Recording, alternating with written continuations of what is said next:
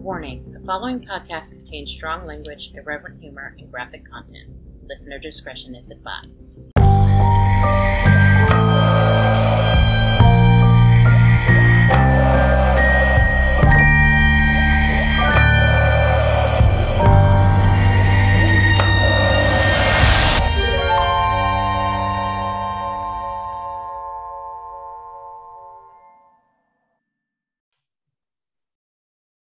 I just wanted to say that you should uh, stir that good before you take a sip of it. That's all I was going to say. Is it a little on the strong side? No, it's not really. I mean, it has about a shot in there. I used up the rest of the gin.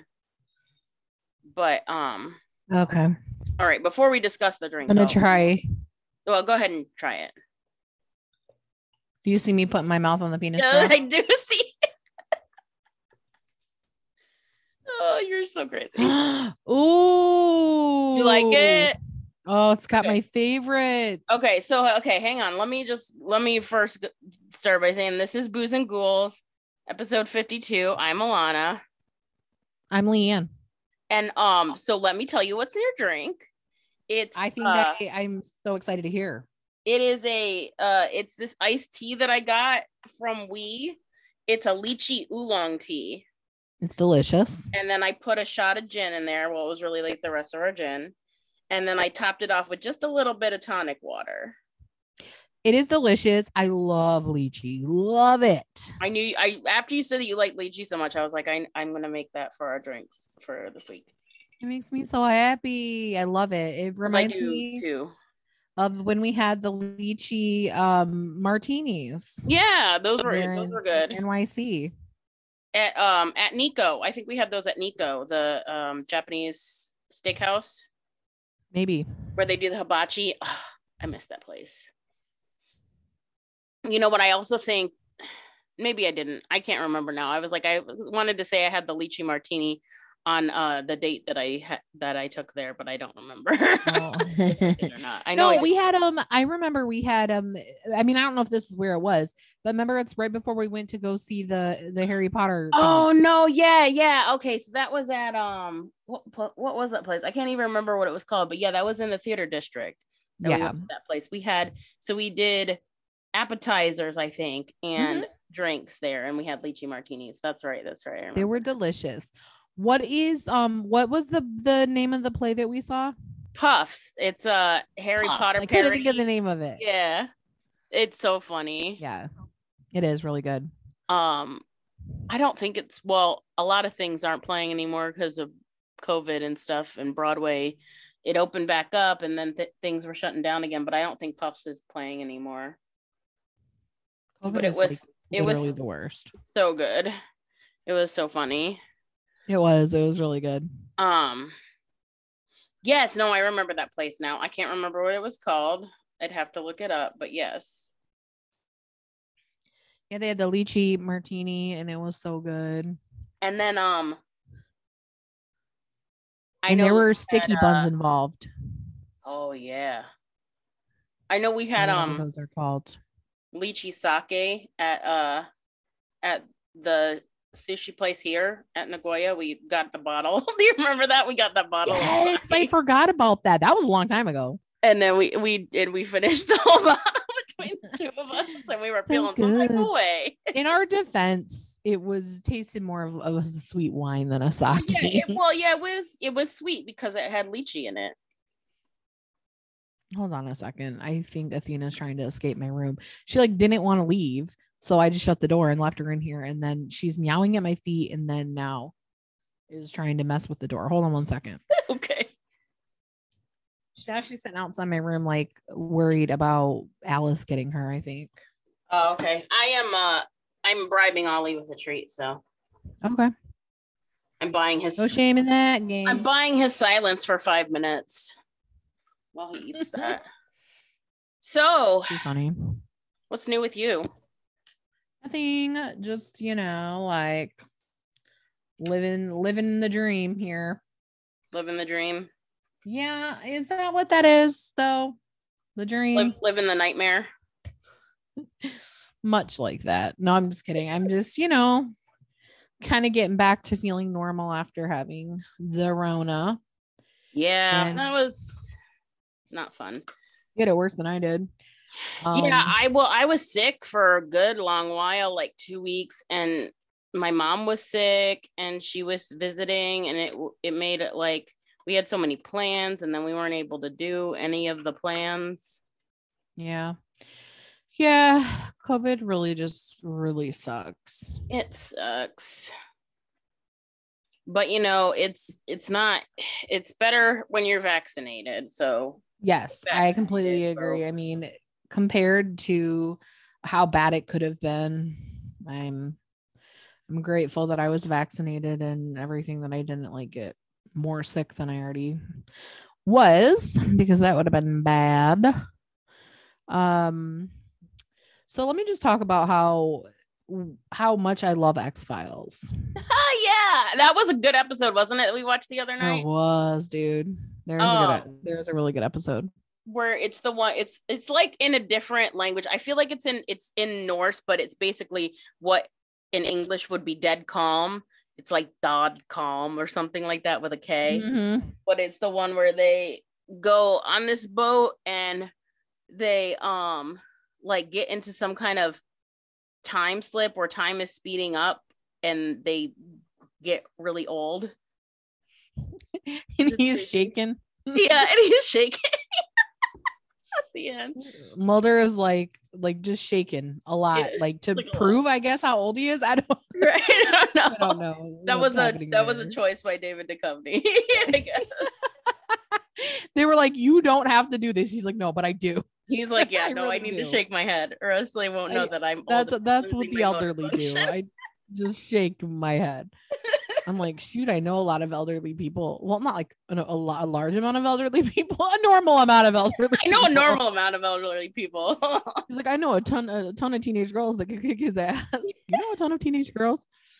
Uh, the Office. Just had to, had to throw that out there. And then he's like, something, something, something. And he's like, no, what sounds like a, or whatever. This is a this is a warning to everyone in the office that I can physically dominate them.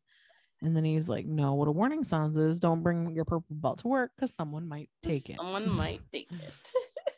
Oh, man, I love The Office. Well, anyway, yes. So that was a good episode. And um, I I it made you think of something. So I'll let you get back to your what you were talking about. No, literally that was it. I just wanted to talk oh. about how much I love the show, because I have a feeling like there's people who are listening who have seen the show and love the show, um and, mostly because you know. well I mean our listenership isn't huge, but I always talk about how much I love the X-Files, so I'm glad you're enjoying it.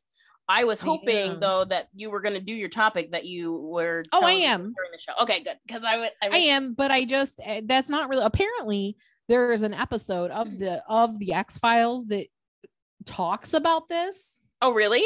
And yeah, like, but I don't know, I don't think it was last episode, because like the episode from yesterday that we watched like didn't really have anything to do with that per se. Didn't did they like just mention it or something? See, did you see which uh which season or episode it was? Mm-mm.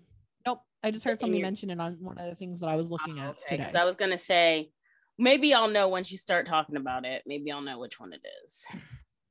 Yeah, I'll be interested to find out if you know, because it is interesting. Um, it's such a cool concept.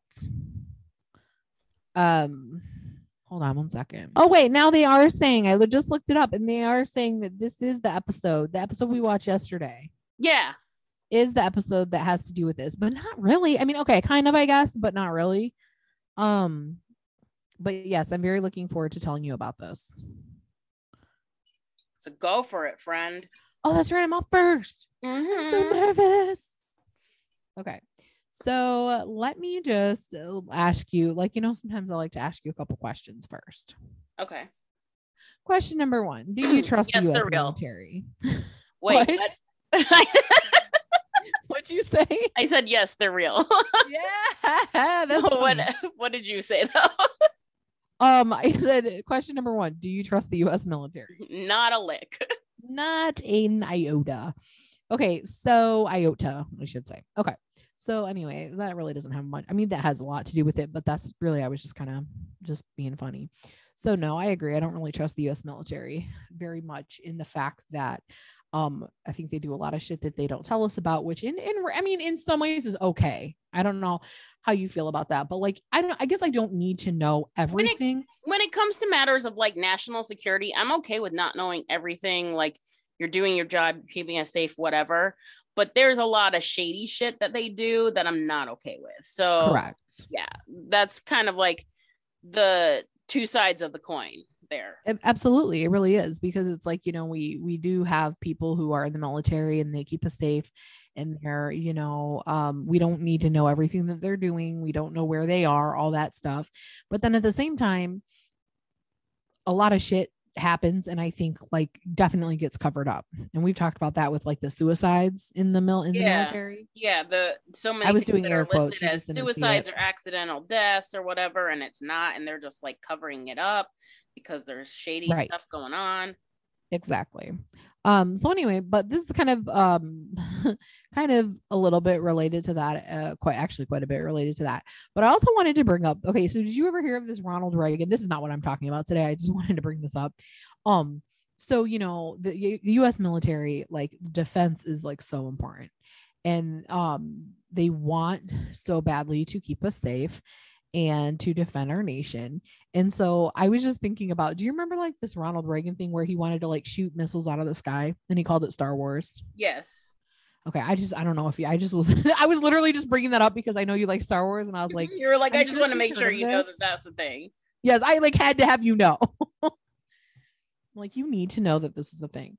Uh, so, um, yeah. So anyway, I just thought that was interesting, but also, Um, you know, we have the most advanced, what I believe is the most advanced military in, in the world.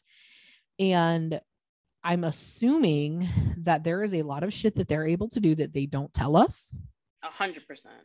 But as you know, um, anytime you're trying to do these things, whether they're like really good or not good, but if you're trying to do them to protect the country, a lot of times there's a lot of experiments that happen.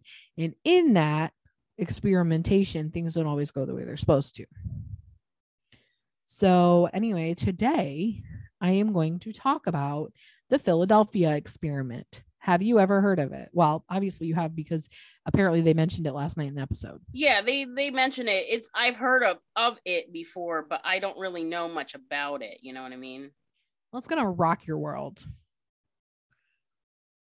Okay, so in World War Two, um, you know, things were happening, and, and I have in my notes, I have in my notes, World War Two was wildin'. was wildin'. Because it, because it, it was. It was, it was wildin'. it was. It You're was not wildin'. lying.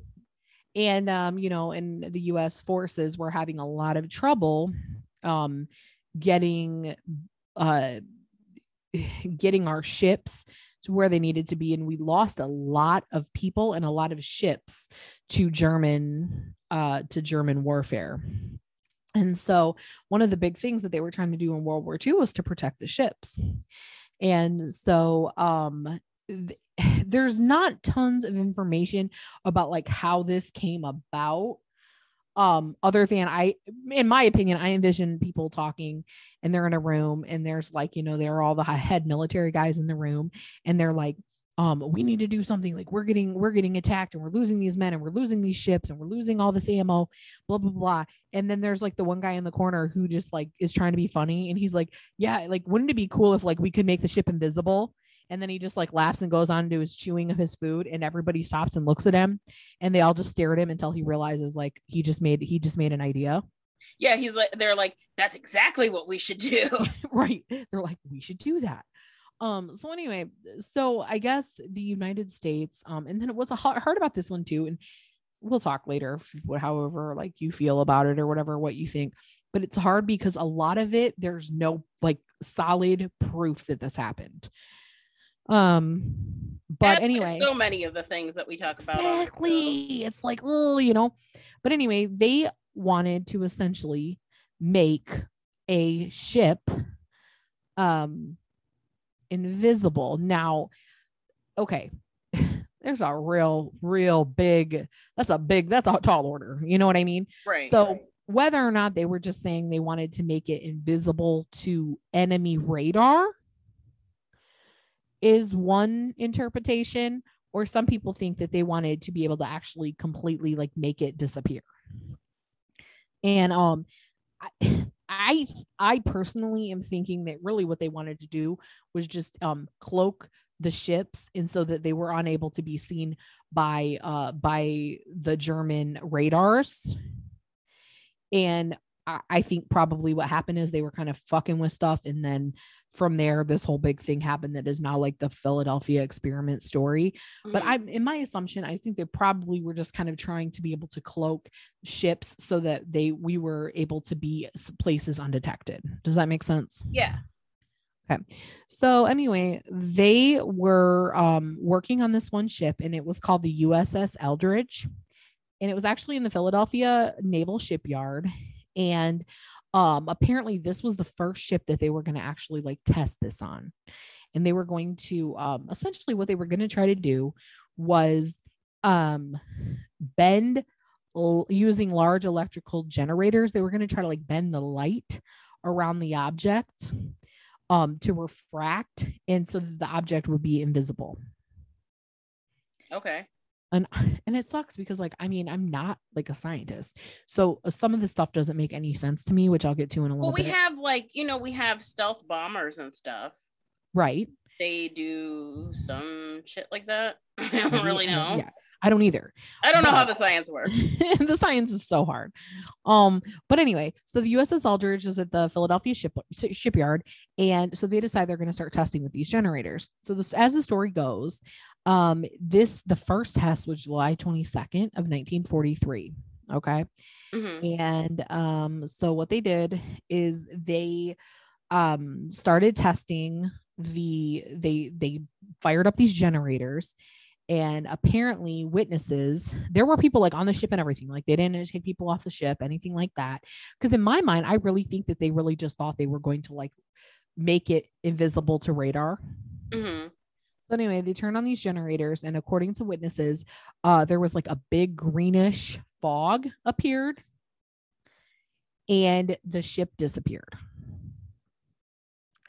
Like disappeared, um, disappeared. Huh? Like disappeared, disappeared. Like disappeared, disappeared. Uh, crew members. Um, so anyway, so after the, the witnesses were like, what the hell happened? Apparently there was a greenish fog for like a minute or so, and then it reappeared. The ship reappeared. Um, so after that happened, they were like, holy shit, like, we actually did this. And, um, but they had a little bit of complications. Like, there were crew members that were said that they were like severely nauseous afterwards. Um, apparently this is crazy. So apparently some of the people were, um, of the, sh- that were on the ship were like, um, were like in different places than they were when they, when, before they turned on these generators. Oh. And also, then they said that some sailors went, and then this was their words that they used, whoever, whoever, well, I'll talk about that in a little bit, but um, they said that some sailors went, in quotes, completely bananas. Okay. Yeah. Like, whatever that means. Right. Right. Exactly. So I, um, at this point, um, the allegations are that they weren't sure what they did. They were like, holy shit, we just made this ship disappear, but it was only for like a minute or so. And so the government and the, you know, are the people on the ship were sick, and they were like moved and all this stuff. So they decided that they would continue work on it. So they continued work on it for another couple months. And then in October, late October, so October twenty-eighth, nineteen forty-three, they decided that they had done some things, they had fixed some things, and they were going to retry it. Okay.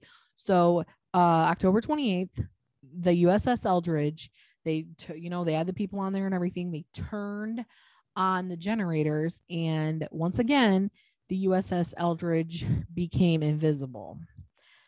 But also, apparently, um, it became invisible for more than ten minutes and teleported to Norfolk, Virginia, which is over two hundred miles away. What? Um, so, okay. So there's uh, at the shipyard where, or the, at the ship place in Virginia, there was a ship. It's called the S S Andrew Furuseth. And that apparently is where the ship, um, the Eldridge, like vanished and then reappeared um, in Philadelphia. And about ten minutes later, so the people on the uh, the S S Furuseth are the people who claimed that this happened. So there were people who were, um, you know, obviously on the on the uh, um, the Eldridge that were, uh, you know, transported, disappeared, and then there was like the ship wasn't there, and then there's people that claimed and to be in Virginia to have seen the ship appear in Virginia. Hmm. And then after about ten minutes, it reappeared in Pens- or in um in the naval in, in the Navy uh whatever it's called shipyard in Philadelphia. Crazy. So yeah, but however, this t- also apparently um I guess like the, it said that the warship, I don't know exactly what this like how this would work and stuff. But apparently, too, they said that the warship went back in time um, for like a couple minutes, maybe like up to ten minutes. What? Um. So, yeah. So it like traveled back in time, but then came back for, you know, it was like gone for about ten minutes. So I don't know exactly like how that worked. Um. But anyway, apparently the side effects of the crew this time were extremely horrendous, too. Um. And this is like, this is really sad because these, if this is true, like these are humans, you know? Right. Um, there were crew members that had were screaming in agony. They were fused to the ship. Like they were inside of the ship. What? Yes. Some were rematerial. So like, apparently they're saying like, they think that they were like, ma- like they materialized and then traveled to Virginia. And then when they were rematerialized, they were rematerialized inside out. Okay. So I've heard of this before, like with, um, not of it actually happening, but that that's one of the complications mm-hmm. with like transport, like, yes. what is it? Trans, what is the word I'm looking for? Um, yeah. Uh, transporting teleportation. like teleportation. Yeah. But yes. That, uh, that, that can happen because you're breaking down the mm-hmm. atoms and then sending them to another place, and when they re uh reassemble in the new place, it, they could reassemble wrong. Yes. So they that's what they said happened. They said that there were people who were materialized. They said that they were there were like organs and skin stick like places and bones because people had rematerialized inside out. They said that other people just completely vanished, like never to be seen again. Oh my God. Um, um like, that, no, thank you. I don't want to be inside out. No, I'm all set. I'm all set on that. Um, uh, also they said that some people, um, were like, oh my gosh, this like just sounds like a freaking nightmare, but they were literally like parts of their body were like up on the floor, um, where they were. And then like another parts of their body were like stuck in the metal. Oh, and, um, and then, uh, you know, obviously like a lot of people were like screaming and there was a lot of chaos and people dying. And then also, um, there were people who were, um, they claim that the, after this happened that like they, they were brainwashed to like forget what had happened. Well, I mean, I feel like you would need to be. Yeah, you would have to be. Right? I'd be like, um, so anyway, away. So you would have to, they're not going to let you walk around thinking that that's normal. Also, interestingly enough, and of course, like this could be complete hogwash, but it's interesting um, that they had uh, they had a guy who was um, a bartender, I believe, that a couple of the crew members like had gone out for a drink. Like, I'm sorry, but if I get dematerialized and rematerialized, we're definitely going out for a drink, right? Um, to celebrate not being dead or being in like forty-five pieces. Um, so anyway, they went out to eat and I guess like they got, or I went out to get a drink and I guess they had like gotten in a bar fight and the, uh, bartender claimed that they were, they were fighting. And as they were fighting, they were like disappearing and reappearing in like a green type of dust. What? A green um, so, dust? Yeah. Like a green, you know, like a green smoke type thing, like kind of like what was described when they turned on the generators.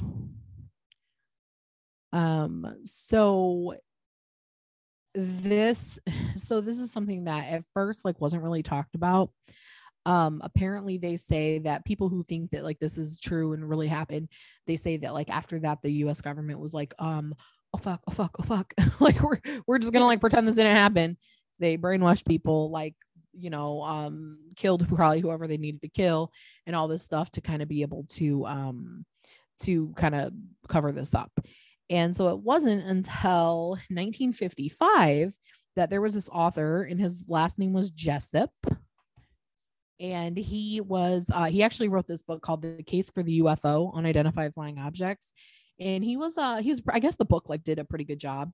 And he ended up in the nineteen fifty, what I believe it was nineteen fifty-five, he ended up getting, um, getting contacted by this guy. And at first, apparently he said his name was Carlos Miguel Allende. And, um, he said that like he was, he had been taught by Albert Einstein, that he knew a lot about this uh, plan, like they called it. And so apparently what they were trying to do, what they were trying to do in the plant or in the, um, in the ship, in making it uh, be unable to be seen, is called the unified field theory. Have you ever heard of this? The what theory? The unified field theory. No. Okay. So apparently what it is, is, and this, I guess this part is actually true. Like people have, it's shown in his work that Albert Einstein was trying to come up with a theory that would interrelate all of the forces, like the forces of electromagnetism, gravity, um, and unite them into a single field. And then you would be able to bend light and make things technically be invisible. Oh, okay. And- And so that this guy, Carlos, had said that he was on the Furuseth, the Furuseth ship in Norfolk, Virginia, and that he had gotten, um, that he had seen this happen. He saw the Eldridge appear and then disappear. Oh. And so he got a hold of Jessup. And so Jessup was like, obviously like interested in that, but then he like lost touch with him. He couldn't find him. And then a little while later, somebody named Carl Meredith Allen got a hold of him, and he like had sent him a book that he had like notes of the things that had happened on the ship and like all the stuff that I just talked to you about that had happened, mm. but he could like never prove who it was. So I guess that even like Jessup's book was super successful. After that though, he had like kind of tried out a couple more manuscripts and nothing really took. Um, and I guess like in nineteen fifty-eight kind of things were kind of going shitty for him. In nineteen fifty-eight, his wife left him and he got like mm. depressed and, and stuff like that. And so apparently, and there, of course, there's no proof of this, but apparently a year, uh, a year later, um, after, so about nineteen fifty-nine, uh, Jessup called a friend and told her, hey, we have, I have something really important, uh, that I found out about the Philadelphia experiment. And they were going to meet the next day to like, to talk about it. Mm-hmm. And the next day she went and found to find him dead. He had killed himself in his, in his garage, quote unquote, with the hose in the car running, that whole, that whole gig. Yeah. Quote unquote, killed himself. Right. So anyway, um, so, you know, obviously nothing was ever found out. They just said like, oh, he was suicidal. Um, some of his friends were like, yeah, he was really depressed. Like it, he would, he definitely, he might've killed himself, or he definitely killed himself. And, uh, that was the end of Jessup. And in kind of in, in conclusion, that was kind of the end of the Philadelphia experiment. No, I mean, people still talk about it and stuff, and people have like, you know, talked about it for what, sixty, seventy years, but nobody really knows what happened. Nobody can find the paperwork that he had, anything like that. And, uh, nobody knows to this day whether he really killed himself or if somebody kind of Uh, exterminated him because he knew too much, or he was about to share some stuff about the Philadelphia experiment. Right. Like, I feel like, uh, yeah, it's convenient that he was depressed and stuff, but I don't know. Anytime someone involved with shady stuff like that who winds up dead, I, right. I get a little suspicious, you know? Yeah, it's, you get a little, you know, I'm not, I'm not, I'm not super, I'm a little stitious. Um, yeah, no, it's it's, it's, super, it's super shady. And a lot of people, you know, they talk about like, this is not a thing. The government has no record of it. Well, to me, saying the government has no record of it means zero to me. No, because they lost the footage of the moon landing too. Yeah, like, like give me a freaking Like we're going like, to believe you really don't have footage of this yeah. thing.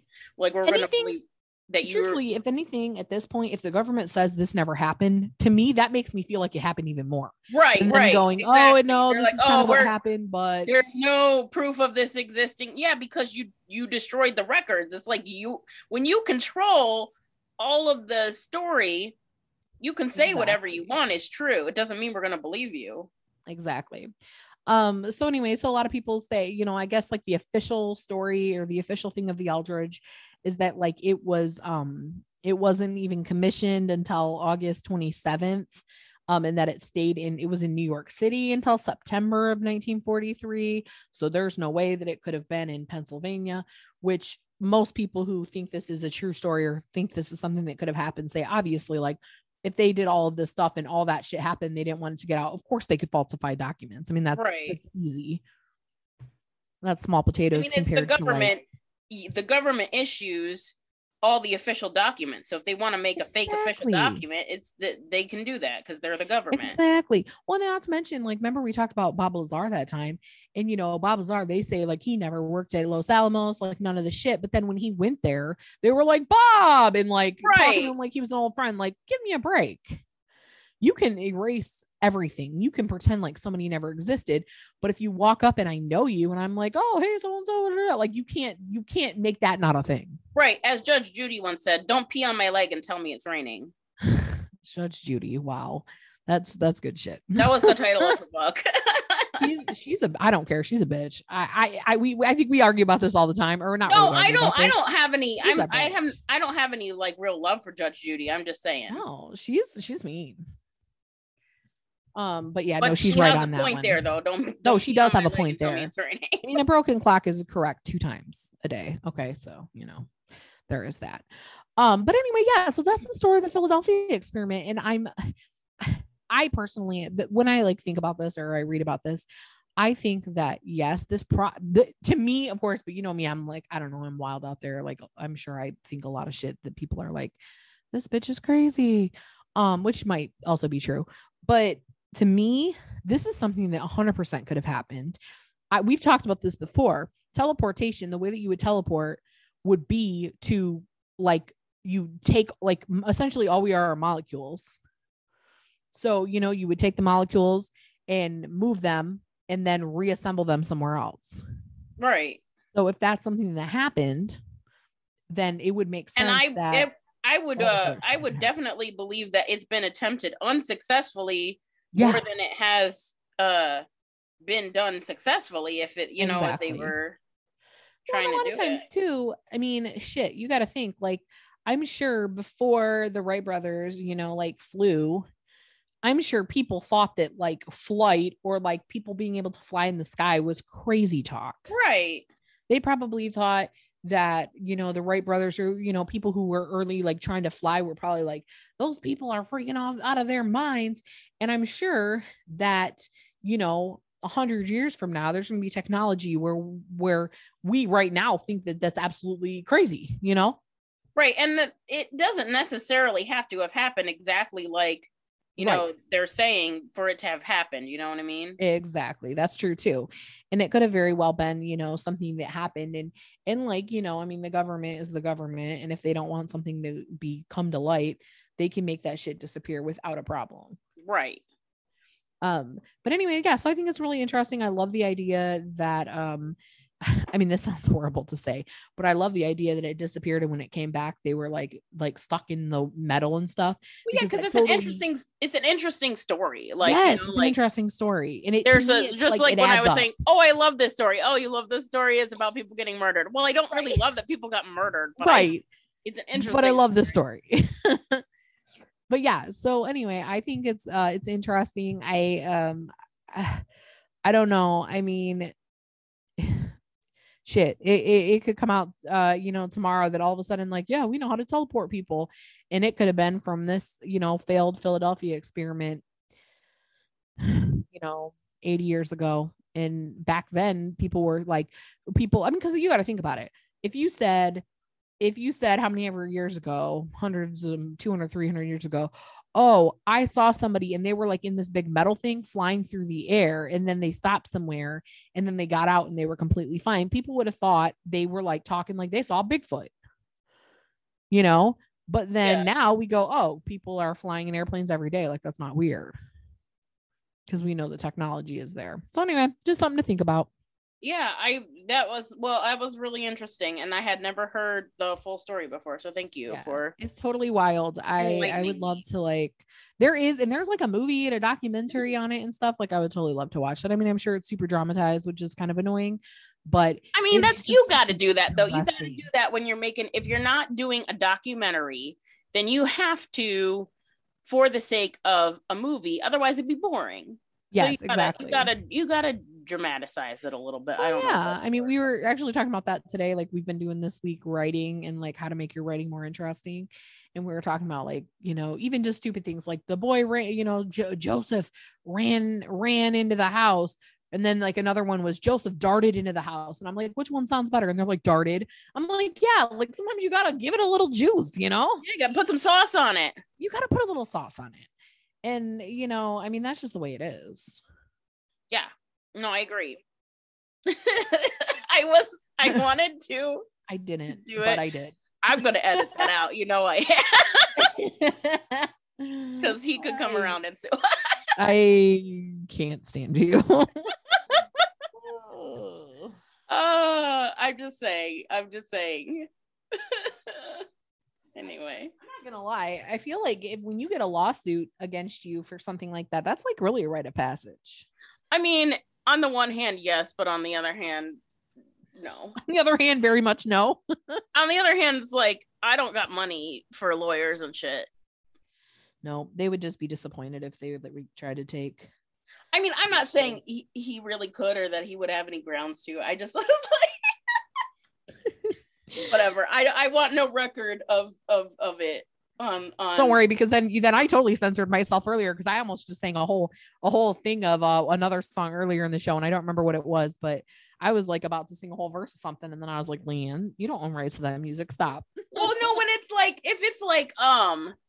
if it's like something real, real famous or whatever, just a tiny little snippet, how can they even know like what you're doing? Like there's, there's right. free use and stuff, but that was like someone that we knew. So I was like, that's why I was like, no, that, that was the point. But anyway, I have a crazy story for you. Well, I'm looking forward to it. Lay it on me. Um, well, first of all, I gotta say that my friend, the same friend who did our, uh, our podcast art, okay, sent, sent me this um like Terra Terra Day whatever calendar, you know, the one ad- it's it's every day and then you tear it off. That's what I'm words are to. hard words are hard you know what I'm saying though. Sent I me do. This calendar and it's unexplained mysteries, and so Which, I by the it. way, whoever she is, thank you so much because I'm allow I'm like able to read those too, and it's awesome. Um yes, so anyway, I just can't remember if she puts her real name with her artist account, and I don't think she does, so that's why I'm not saying her name. But anyway, she will not um, be named. It's so I took this I mean, one. It's not Voldemort. Heard, I apologize. I heard, I heard this one before. Like I heard this story on um the first time I heard it was on Supernatural with Ashley Flowers, uh, which is a great podcast that you should check out if you haven't listened to it before. I, I had heard of it. They're, She's way more popular than we are, but I'm just saying, I meant to like the listeners, like if you haven't checked it out, you should. Um, but so this one was over the weekend and it says, um, Nuremberg's Mystery Man. But anyway, Ooh. so I, I read this uh, again and I was like, yes, I need to do that on the podcast. So, um, I'm going to be talking about Casper Hauser today. And, okay. um, he's just like, he's this kid, and the story is kind of, it's a little sad, but it's also crazy, and it's like wild. I don't even know how to explain it. I'm just gonna say this right now. I've never heard of this. It's part, it's part like, I guess, true crime, but it's also like kind of an unsolved mystery thing. So he was this teenager. So it's eighteen twenty-eight. Okay. And in Nuremberg, Germany, which like, if you remember. Which I have heard of. Right. Well, we t- uh, th- so obviously there's uh, some pretty famous historical stuff with World War Two in Nuremberg, like in the Nuremberg trials. But um, but when we talked, when we did our first alien themed episode, I think it was the first one that we did, where I talked about the two cases yes. of uh, U F Os before the invention of flight. Correct. One of them was in Nuremberg, and it was it, about the aerial battle that took place in the fifteen hundreds, supposedly. Yeah, yeah, you know, yeah. Like they reported on it in the papers, and there was like this depiction of this big battle that took place in the sky. Anyway, so that was also Nuremberg. I just thought that that was, you know, a fun fact. Anyway, it was it was very fun. So this is this is a different kind of story, a different kind of weird, but.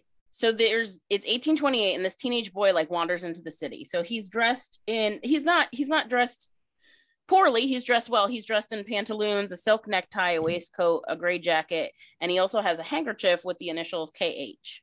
I love that you said pantaloons, by the way. Well, that's how everybody described it, as pantaloons. So I well, guess I, I love that you like, said it. They're slightly different than pants. I don't know. They're pantaloons. Well, you know, you'll know when you're wearing pantaloons, you'll know you're wearing them because you'll be wearing you know, them. You'll know. You'll know. Yeah, you'll know.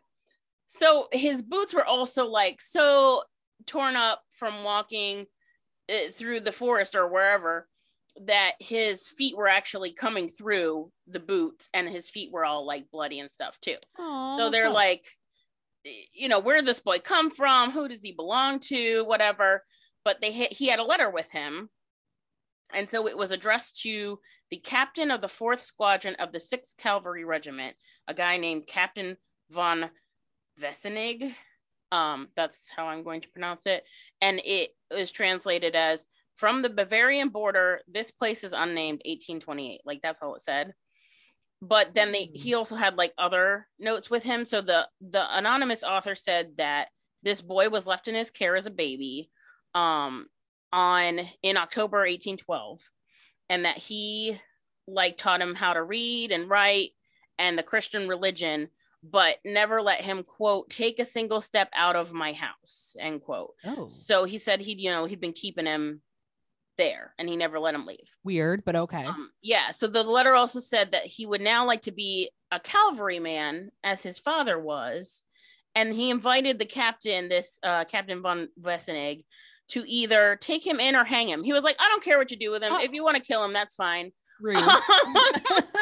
But basically, like, I'm done with this boy. I kept him for as long as I said I would keep him, and he's yours now. I've You're- kept him alive, but it's cool if you want to kill him. But it's cool if you want to kill him, which doesn't make any sense to me. Um, but he's like, yeah, he's no longer my problem. He's your problem now. Anyway, so he didn't have parents, but the letter said that if he did, quote, he would have been he would have been a learned man. Um, oh, interesting. Quote. So, and then it ended with them saying uh, that basically the author of the note said that he, it would have cost him his neck if he had escorted Hauser to Nuremberg himself. So like he couldn't accompany him for whatever reason. He needed to keep his identity a secret. And then there was another Ooh. letter also enclosed that was said to be from the boy's mother. And it said his name is Casper. He was born on April thirtieth, eighteen twelve. And that his father, a cavalryman of the sixth Regiment, was dead. And so, but these two letters were written in the exact same handwriting. So later, there's a line in the note that says, he writes my handwriting exactly as I do. So they they kind of assumed later, like analysts who looked at these letters assumed that Casper Hauser himself wrote both of the letters, hmm. um, which is weird. But I guess if the guy was there and he instructed him to write down this information, maybe that's like, you know, maybe that's why. I mean, okay, like, hey kid, write this down, and then he takes him and lets him go in the forest. I don't know. Anyway, so they've got this boy, he's all beat up, and so a local shoemaker takes him to Captain von Wessenig's house, where he would repeat only these words. He would just say over and over, he would say, I want to be a cavalryman as my father was. And he'd also say, horse, horse. Um, and anything, anything else they tried to get out of him, he, he like, didn't know. Like, he would say, don't know. Or he he just didn't say much, you know, like he didn't know how to talk a whole lot. Um, so they finally to like took him to the authorities. And so he wrote down that his name was Casper Hauser. Um, he seemed to be familiar with money. He could say some prayers and he could read a little, but he didn't answer very many of their questions, and the, his vocabulary wasn't very big. They were like um, trying to get him to talk, and he wasn't talking very much. So because he couldn't really provide any information about who he was or where he came from, they imprisoned him as a vagabond. So he, like, I guess that was a crime, being a vagabond. I don't know. Anyway, they spent he spent the following two months imprisoned in the tower at Nuremberg Castle, and there were some differing accounts about, like, he could barely walk. He was walking sort of like a toddler, blah, blah, blah, whatever. They, he actually seemed to be in decent physical condition, and he was able to climb the ninety steps to his room. So, you know, that's something. Like he, right, like at least he was able to get to his room. I, you'll this will become clearer when I when he starts remembering stuff about his life. Um, so he didn't really speak much. He would parrot words and phrases from people so he could like repeat them, but it wasn't clear if he knew what he was saying. Um, and most of the things that he was able to say pertained to horses. So like, they were like, oh, this guy likes horses. That's weird. Well, I mean, yeah, if that's what you, you know, if that's what you like, that's what you say. Um, and also like he had the only belongings I think he had with him were like, he had a couple of toys and two of them were like two wooden horses and he would play with them. Um, and even though, like I had said, his feet were damaged from his journey, when he got all cleaned up and everything, they said his feet were as soft as the palm of a hand. So it was like he had mm-hmm. never really worn shoes or like been anywhere before. Oh my gosh, that's crazy. Yeah. So they also said he was of healthy facial complexion, whatever that means. I guess this just means he's not like pale. He's he's got, you know, some color to his cheeks. Mm-hmm. Um, and they they estimated he was about sixteen. But they were like, oh, but he's probably like intellectually impaired, though others were saying he was clearly not, quote, a madman or an idiot, whatever that. Wow. Right. But the mayor, Mayor Binder or Bender, I'm not really sure how that's pronounced, but he started talking to the boy and he said, well, he has an excellent memory and he can learn and like retain information very quickly. So he wasn't like, he wasn't stupid. It's just like, he hadn't been exposed to much. So right. like, and people started getting curious and visiting him. They would bring him toys and he would be delighted by the toys. He was excited to have visitors sometimes. And then like, he would play with the horses that he came with, which he apparently like talked to as if they were like alive. He was like, I don't know. But he also refused all food except for bread and water. Like he, and it wasn't like, even that he didn't like it, it was that he couldn't keep it down. So supposedly even just like the smell of coffee or alcohol would make him sick. And oh, I saw weird. like, and one of the things that I listened to, it said that he had even gotten drunk once from just smelling wine. Oh shit. Uh, it can happen. Which like, sign me up for that. Cause I'm sounds nice. Um, I'm so, so wasted right now. I smelled three bottles right. of wine. I smelled a glass of wine and now I don't even know who I am. Um, but yeah, he also allegedly was startled very easily like by loud noises or bright lights. Uh, he didn't like people getting too close to him. And then sometimes he even had convulsions, which upon his death, they did an autopsy and it was thought maybe he had epilepsy and that was the reason for the convulsions. Hmm. But um, there was like a story about how they brought him a lighted candle and he stared at it like not knowing what it was and tried to grab it and burned himself. Oh shit. Um, and then he was also re- fascinated by his own reflection in a mirror, which he didn't understand how that worked either. Hmm. Um, so he has had no exposure pretty much to anything. Yeah. So like he has been in captivity basically. They assumed he was like a half wild child from the forest, like, you know, like one of those kids that was raised by wolves or something. Right. Like, uh, but after he'd been talking with the mayor quite a bit, he was able to remember things from his past and he would write, he wrote it down in, in detail. So according to Casper himself, for as long as he could remember, he had been in solitary confinement in a dark cell. Um, he said oh. it was very, not very big. It was like two meters long, one meter wide, and one and a half high, with only a straw bed for him to sleep on. And he had his wooden horses and also a dog carved out of wood. Oh. So he said that every morning he would wake up to find bread and water next to his bed. Um, so that was his food. And then at times the water would taste bitter. And after he drank it, he he would fall asleep. And so when that happened, once he woke up, his bed had been changed and his hair and nails had been cut and he'd been like bathed. Oh my gosh, that's so creepy. Right? So he claimed that the first human contact he really had was this man who visited him not long before he was released. And the man didn't show his face to him. He like made him turn away from him, but he taught him how to write his own name. And then he taught him how to stand and walk, like he'd been apparently lying down and like crawling around this whole time. Um, so, so he taught him how to stand and walk. And then he like brought him out into the forest and said, you're going to walk that way until you get to the city gate, and just left him. Hmm. And he apparently taught him how to say, I want to be a cavalryman, as my father was. And in horses. Old, in old Bavarian dialect. But yeah, he did. He claimed to not understand what he was saying. He didn't know what a cavalryman was. He just was saying that because that's what the man ta- taught him how to say. So then he also later would describe a dream in which he found himself in an enormous castle with an elaborately dressed woman and a man all in black with a sword. And he'd been talking to this professor, Dahmer, um, D A U M E R, not to be confused with Dahmer. I was with trying Jeffy, to say like Jeffy Dahmer. Yeah, like I was trying to say it like Dow- Dahmer. Anyway, so he'd been kind of like treating and observing Casper. He'd been giving him like homeopathic remedies and stuff, and kind of just teaching him things.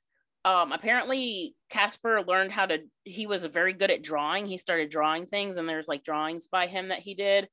Um, so this professor guy theorized that this could have been like a memory from his early life before he was imprisoned. Um, hmm. So that kind of like this, this tale and his like whole story starts to be spread far and wide. And like pretty soon all of Europe is like really interested in this guy, and there were rumors that he was maybe like a lost prince, and they started theorizing that he was the son of uh Grand Duke Carl von Baden and his wife Stephanie de Beauharnais. It's French, I'm not pronouncing that right, I'm sure. Um but she was later she had been adopted by Napoleon. So anyway, I'm going to come back to this. I'm going to come back to this theory later. There's some more info later, but it, basically there were kind of all these theories going around about who might he be. And they were like, maybe he's some kind of royalty and they hid him away and, you know, whatever. But other people were like, no, he's just an imposter. He wants attention. He's seeking, you know, fame and fortune. Don't believe him, basically. Eh. So uh, my thing is like, I... unless you're like a pathological liar or you have something really, really wrong with you, why would you make all of that up? Yeah. Like, what's the point of it? I like he could, and he could very well be, but it's just like, it's so weird. It's such a weird story to make up. Regardless, um, in October, October seventeenth, eighteen twenty-nine. So this is like a year, like a, a little over a year after he'd been found. He was, um, I guess staying at Professor Dahmer's house, and he was found in the cellar, and he was bleeding profusely from the head. He had like a wound on his forehead. Oh shit! So he said that um, his sto- his story was that he was sitting on the privy, which is like their toilet, and someone came in and attacked him, and it was a hooded man who threatened him what? with the words, "quote You still have to die ere you leave the city of Nuremberg," end quote. Um, and he also was like, I recognize this voice. It was the man who brought me here. um, so he left, like, it was, they kind of figured out he left this blood trail. So he first fled to the first floor where his room was, but then rather moving on and like trying to find somebody to help him, he went downstairs and climbed through a trapdoor into the cellar to like hide, I guess. So they, they called the police. And they um, transferred him to the care of Johann Bieberbach, Bieberbach, uh, who was a municipal authority.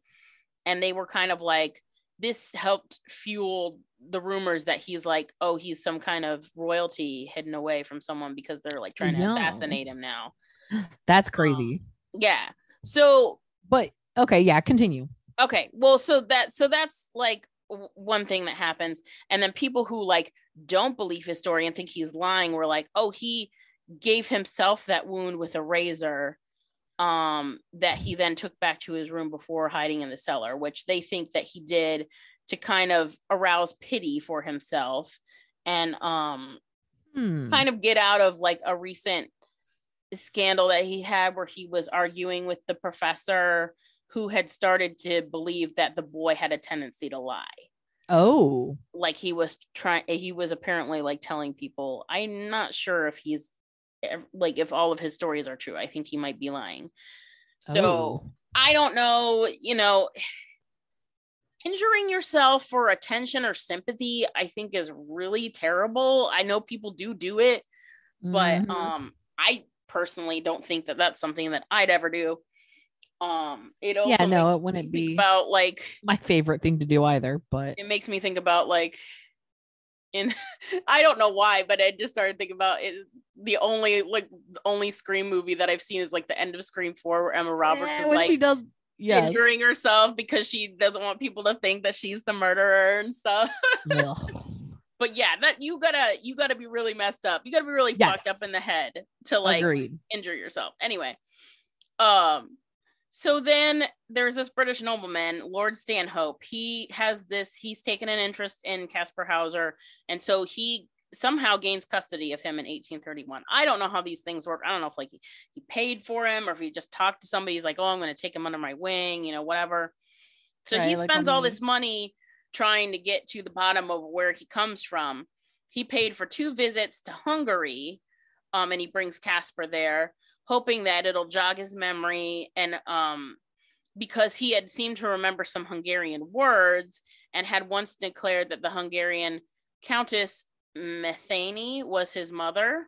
Oh, I don't know in like where he did this is like, but he apparently he had said that. So Lord Stanhope's like, all right, we'll take you to Hungary and we'll see if, you know, you can kind of figure out where you come from. Oh, that's interesting. But so he gets there and he doesn't recognize any of the buildings or monuments. Of course not. And um Uh, a, a nobleman in Hungary later told Stanhope that he and his son had a good laugh when they were like looking at this strange boy kind of acting oddly and whatever. So he later wrote, uh, Lord Stanhope wrote that the failure of these inquiries led him to doubt that Casper Hauser was telling the truth. Oh. And so in December eighteen thirty-one, so he's only had him for a couple months, but he transfers him to Ansbach, which is uh another town in Germany, I think, and um he leaves him with a schoolmaster, Johann Georg Meyer, and in January eighteen thirty-two Stanhope pieces out. He's like, I'm done. Uh he's like, you're full of shit, I'm out of here. But he continued to pay for his like living expenses. Oh, that was nice. Meanwhile, he had told Casper Hauser that like, oh, you're gonna come with me back to England and we're gonna do all this stuff. So now that he hasn't gotten that, um, Hauser's like, you know, I wanted to go to England with you. I I, I want you to take me back or whatever. Um, so it, people are kind of thinking maybe that has to do with what happens next, but. Uh, Stanhope later would publish a book in which he presented all his evidence, taking it as his duty to openly confess that he had been deceived. Um, mm. And then, but other, still other people were saying Stanhope had ulterior motives and he actually was connected to the House of Baden somehow. So he was sent to discredit him. But then other people are like, no, he was, he was on the up and up, you know, this is, this is true, whatever. Basically, like, people never agree on any of this stuff, you know? Right. Regardless, it, another year goes by. So it's December eighteen thirty-three, and um Casper Hauser comes back to the house, and he's got a deep wound in in his chest, like uh, on the left side of his chest. By his account, he said that he'd been lured to the Ansbach court garden, where a stranger stabbed him and gave him a bag. And so the police searched searched the area, they searched the court garden, and they found this small little purse, which contained a note in, um, but the note was written backwards. Like, you'd have to look at it in the mirror to see what it says. Oh shit. And so the message read in German, said, Hauser will be able to tell you quite precisely how I look and from where I am. To save Hauser the effort, I want to tell you myself where I come. Blank.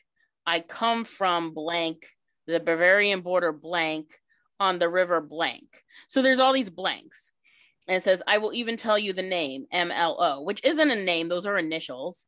Um, that reminds me of like when they find the locket in Harry Potter and they're like, oh, I took the real Horcrux, uh, are signed R A B. And they're like, who the fuck is R A B? Yeah. Anyway, so so they find this note, which like doesn't tell you much of anything, but right. then then Casper Hauser dies three days later from his wound. So on December seventeenth, eighteen thirty-three, he was like twenty-one. He's had this kind of crazy life. There's no records of him existing before the age of sixteen. And so he comes on the scene and he has this crazy story. He goes around from place to place for a few years, and then he dies from this stab wound. So yeah, well. yeah, they're like, what? So what happened? You know, so these inconsistencies in his stories, uh, they did. They it led the Ansbach court to start an inquiry to find out what happened. Um, and so they kind of came up with this theory that he had stabbed himself and then invented a tale about being attacked. And that, that note that they found in the purse, it contained spelling errors and grammatical errors that were kind of normal for Hauser because he hadn't, you know, he hadn't gone to school like a normal person. Right. Um, and even on his deathbed, like he was in, in bed kind of dying for a couple days, he muttered incoherently about writing with a pencil. Um, and even though he was like, you got to go find this purse, he didn't, he didn't ask to see what was inside of it. And then oh. the note, the note itself was folded into the, this, this triangular form, the way he would fold his letters. Like, I guess oh. it's kind of like, you know, what, like a teenager would do. You remember, like we used to yeah. write back in the day, fold them into triangles. Yeah. yeah. Anyway. So that's how he would fold his letters. So the forensic examiner examiners were like, yeah, well, this moon wound might be self-inflicted. It looks like it could be. So a lot of people were like, oh, he, he probably stabbed himself in, um, in this like last dis- last ditch effort to get everybody interested in his story again, and to hopefully persuade Lord Stanhope to be like, okay, yes, you can come to England. But then he actually accidentally stabbed himself too hard or deeper, you know, than he had intended to, and it wound up killing him. Like the first so, screen. Right. I don't know. I, I didn't away. see it at all. But anyway. So then, and uh, so that's, people are basically like, oh yeah, this is uh, this. So we still don't really know, you know, what happened. And people were like intrigued by this story. So in nineteen twenty-eight, there was another medical study done that supported the view that that Hauser had self-inflicted the wound and accidentally stabbed himself too deeply. But then in two thousand five, there was another forensic analysis done that, that said, quote, it seemed, or that it seems, quote, unlikely that the stab to the chest was inflicted exclusively for the purpose of self-damage, but both a suicidal stab and a homicidal act cannot be definitely ruled out. So hmm. basically, people keep going back and forth on this for years and years later and still don't know, like, was he telling the truth? Did he do this himself? Was he like royalty? Was he, you know, whatever, just some kid who liked to lie? Who knows? Right. Um, basically, nobody knows. Anyway, I said I would come back to it, and I'm going to. Uh, this theory that he was royalty, um, as early as eighteen twenty-nine, they started theorizing that he was the hereditary prince of Baden, um, born on September twenty-ninth, eighteen twelve. According to the historical record, the prince died on October sixteenth, eighteen twelve. So just like not even a full month after being born. And hmm. it was, people kind of said that, well, maybe they switched the babies out. They switched him with a dying infant, um, and then secreted him away, and he resurfaced sixteen years later as Casper Hauser. Um, in that case, his parents would have been Charles, Grand Duke of Baden, and Stephanie de Beauharnais. What, I don't know, I can't say that. Uh, who was the cousin by marriage and adopted daughter of Napoleon. As Charles had no surviving male heirs, his successor would be his uncle Louis, who was later succeeded by his half-brother Leopold. And in this, and in this theory, Leopold's mother, the Countess of Hochberg, Hochberg, was the alleged culprit. Um, so she's the one who hmm. would have disguised herself as a ghost, a white lady, kidnapped the prince, and then um secreted him away, and was like, you know, don't let him don't let him see the light of day until he's this old, because we don't want him coming for the throne. Um, because she wanted her sons to be to succeed instead of him. So I mean, I can see that happening. Right. Like, I like this theory. I think it's, uh, you know, it's full of intrigue and, you know, uh, people being shady. Then following intrigue him, and people being shady. Love them. Uh, these are a few of my favorite things. Um, then following his death, they they were claiming again that he was murdered because they were trying to hide his true identity and they didn't want him coming back for the throne.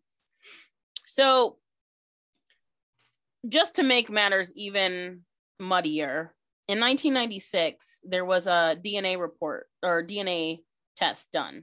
So they had this blood sample from underwear that they thought were were Casper Hauser's, like they'd have had them uh what in the archives or whatever. So they did this D N A test on these on this blood sample, and comparisons with descendants of the of the family, the prince's family, proved that the blood examined could not have come from the hereditary Prince of Baden. However, in two thousand two, the Institute for Forensic Medicine of the University of Munster analyzed hair and body cells from locks of hair and items of clothing that also belong to Casper Hauser. And these analysts took uh, took from items used at least six different D N A samples, all of which turned out to be identical to each other, but they didn't match the blood sample examined in nineteen ninety-six.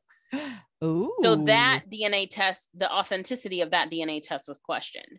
So the new samples were compared to a D N A segment from Astrid von Men- Medinger, a descendant of the female line um, from, you know, the supposed mother.